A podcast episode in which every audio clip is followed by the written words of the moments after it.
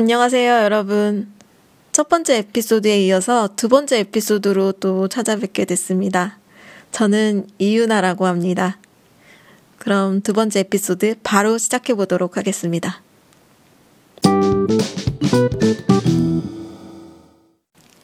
오늘의 주제는 잘못된 장소에 있는 물질입니다. 이게 무슨 말일까요? 잘못된 장소에 있는 물질. 이건 사실 더러움에 관한 정의 중에 하나였습니다. 오늘의 부제목이 청소인데요. 제가 청소에 관한 이야기를 너무 하고 싶어서 청소의 정의를 좀 찾아봤거든요. 그런데 이탈리아의 인류학자인 메리 더글러스라는 분이 그렇게 이야기를 하셨다고 해요. 더러움이란 잘못된 장소에 있는 물질이다.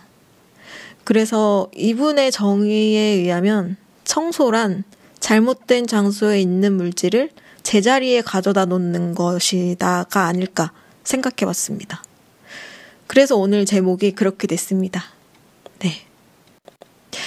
이제 음력으로도 새해가 밝았잖아요, 여러분. 이때쯤에서 대청소 하시는 분들 많으실 텐데, 저는 사실 아직 안 했지만, 어, 제가 청소의 순서를 24단계로 나눈 거를 그 블로그에 올린 적이 있어요. 청소를 왜 24단계로 나눠야 되냐라고 하시면, 저는 어떤 일을 할 때 처음부터 끝까지 이렇게 쭉 이어서 하는 걸 잘 못합니다. 그래서 좀 여러 단계로 쪼개서 해야 되는데요. 청소를 그러니까 24단계로 쪼갠 거예요. 하나씩 하나씩 하려고. 네. 그래서 그걸 소개해 드리자면 일단 1단계는 창문을 연다입니다. 여기에서 영차 고비가 옵니다. 여름하고 겨울에는 덥고 추워서 못 열고 봄과 가을에는 황사가 있어서 못 열고 평소에도 미세먼지가 많고 여러모로 창문을 열면 안 되는 이유가 너무 많아서 이걸 열어야 되나 여기서 고비가 생기는데 일단은 연다고 가정을 하고 2단계로 넘어갑니다. 일광 소독이 필요한 것을 햇빛에 널어 놓는다. 이거 잘 안 합니다. 3단계는 집안에 굴러다니는 쓰레기를 모두 쓰레기통에 담는다. 평소에 쓰레기를 쓰레기통에 안 담는다는 얘기겠죠. 그리고 세탁기를 돌리고 물건을 제자리에 가져다 놓고 설거지거리를 모으는데 음식물 쓰레기를 처리하면서 또 1차 고비가 옵니다. 그 다음에는 또 청소기를 돌리고 침구를 정리하고 그 폭풍 돌돌이 해야죠. 그리고 그거 다 한 다음에 이제 창문을 닫습니다. 왜 창문을 이렇게 빨리 닫냐 하시면 이게 큰 먼지는 나가도 미세먼지가 들어와 있거든요. 그래서 공기청정기를 제일 세게 틀어놓습니다. 네, 문을 다 닫고. 그리고 물기 있는 수건으로 먼지를 다 닦아야겠죠. 그렇게 해서 쭉 가다가 16번째 정도부터는 컴퓨터를 정리하기 시작합니다. 컴퓨터 바탕화면 같은 경우에 그 잠깐 좀 이 정신을 놓으면 그냥 난리 난리 정말 카오스가 되어 있습니다. 제목 없음 1, 2, 3, 4 막 한글 자음 막 뭐 영문 ASDF로 이루어진 파일들. 그래서 이것들도 좀 정리를 해주고요. 이메일도 정리해주고 문자, 카톡, 어플, 사진 이런 거 다 정리해줍니다. 그리고 쭉 내려가서 23번째는 달력 넘기기입니다. 달력 평소에 잘 넘기시나요, 여러분? 정확히 말일 날 넘기시나요? 저는 잊어버릴 때가 많아서 청소하면서 반드시 확인하고 넘기는 것으로 네 정해봤습니다. 그리고 마지막에는 이제 빨래를 넣는 것으로 끝이 나는데요. 이렇게 보면 청소를 그래도 체계적으로는 하는 것 같습니다. 단계적으로 하나씩 하나씩 하다 보면 어느 순간 되어 있거든요. 그런데 이제 청소와 상관없이 항상 어지러운 곳이 있습니다. 바로 제 책상인데요. 지금 제 눈에 보이는 것들만 봐도, 네. 그래서 이거를 인스타에 사진을 한 장 올려볼까 하는데요. 그거 보시면 아마 이해가 되실 거예요. 그리고 보시면서 팔로우 해주시면 감사하겠습니다. 하지만 청소를 하려면 딱히 치울 게 없어요. 혼돈 속에서 이게 나름의 질서가 있거든요. 그래서 그 물건들이 거기에 있는 게 제자리입니다. 그러니까 어지러움과 더러움은 좀 다른 개념인 것 같아요. 네. 어지러운 거지 더러운 건 아닌 거죠. 이것과 좀 비슷한 이야기가 있습니다. 바로 빨래 건조대 논쟁인데요. 여러분, 세상에는 두 부류의 사람이 있습니다. 빨래를 하고 그걸 건조대에 널죠. 그게 마르면 건조대에서 차례대로 꺼내서 입습니다. 그러니까 접어놓는 과정을 생략하는 거죠. 요즘에는 이제 건조기 많이 쓰시니까 건조기 안에서 그냥 꺼내서 입으시는 분들. 하지만 또 여기서 반대로 빨래가 마르면 잘 접어서 옷장에 넣고 꺼내서 입으시는 분들도 있습니다. 여러분은 어느 쪽이신가요? 이거 한번 다른 분들과 이야기해 보세요. 정말 둘로 갈립니다. 그래서 저는 어느 쪽일까요? 하지만 이건 누가 틀리고 누가 맞는 게 문제가 아니라 서로 생각이 다를 뿐인 거죠. 옷장에 접어넣는 사람은 옷의 제자리가 옷장이라고 생각하고 건조대에 널어놓는 사람은 그것이 또 옷의 제자리라고 생각을 하는 거죠. 청소에 관해서 이야기를 시작했는데 이제 혼돈 속의 질서를 옹호하고 있습니다. 그곳이 그 물건의 자리이고 내가 그것이 거기에 있다는 사실을 알면 굳이 청소할 때 다른 곳으로 옮길 필요는 없다.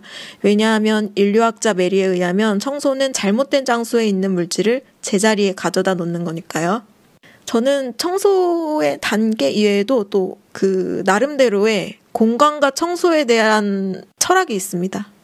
공간은 마음을 반영하고 마음은 공간을 반영한다 이렇게 생각하는데요. 지금 내 마음이 어떤지 알고 싶으면 지금 내 공간이 어떤지 살펴보면 됩니다. 그리고 반대로 지금 내 공간의 상태가 내 마음에 영향을 주기도 합니다. 그러니까 공간을 치우는 행동을 하면 내 마음도 어느 정도 정리가 된다. 그래서 저는 뭔가 기분이 복잡하고 이 기분을 뭐라고 설명해야 될까 좀 고민스러울 때는 방을 한번 둘러봅니다.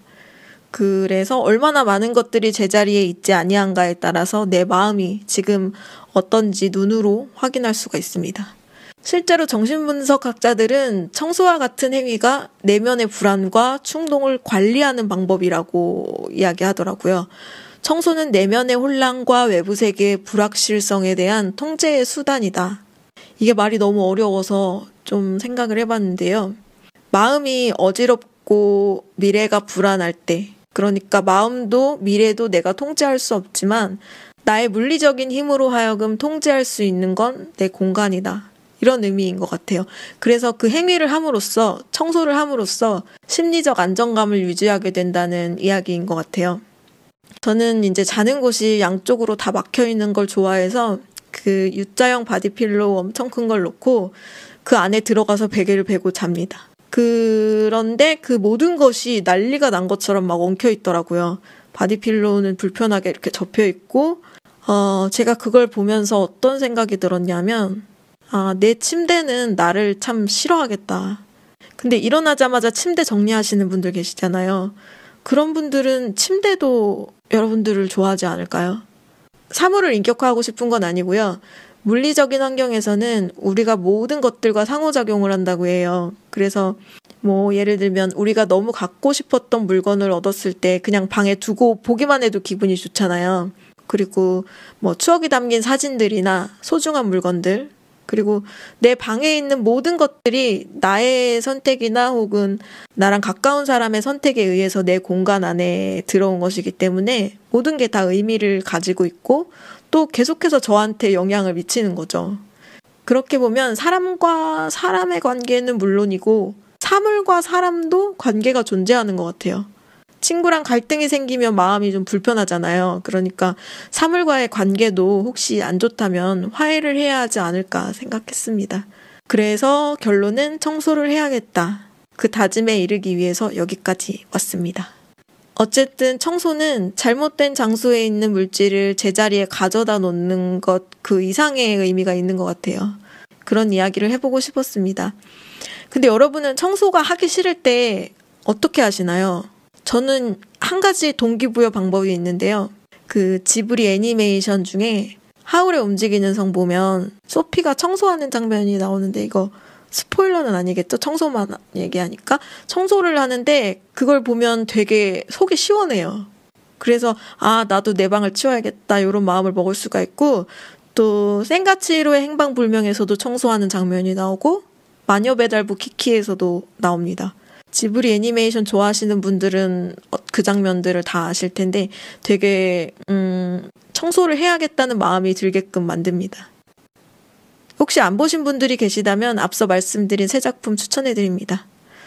네. 그래서 저는 그 장면들을 보면서 좀 동기부여를 하고 그렇게 해서 청소를 합니다. 그래서 힘을 내서 청소를 해보겠습니다.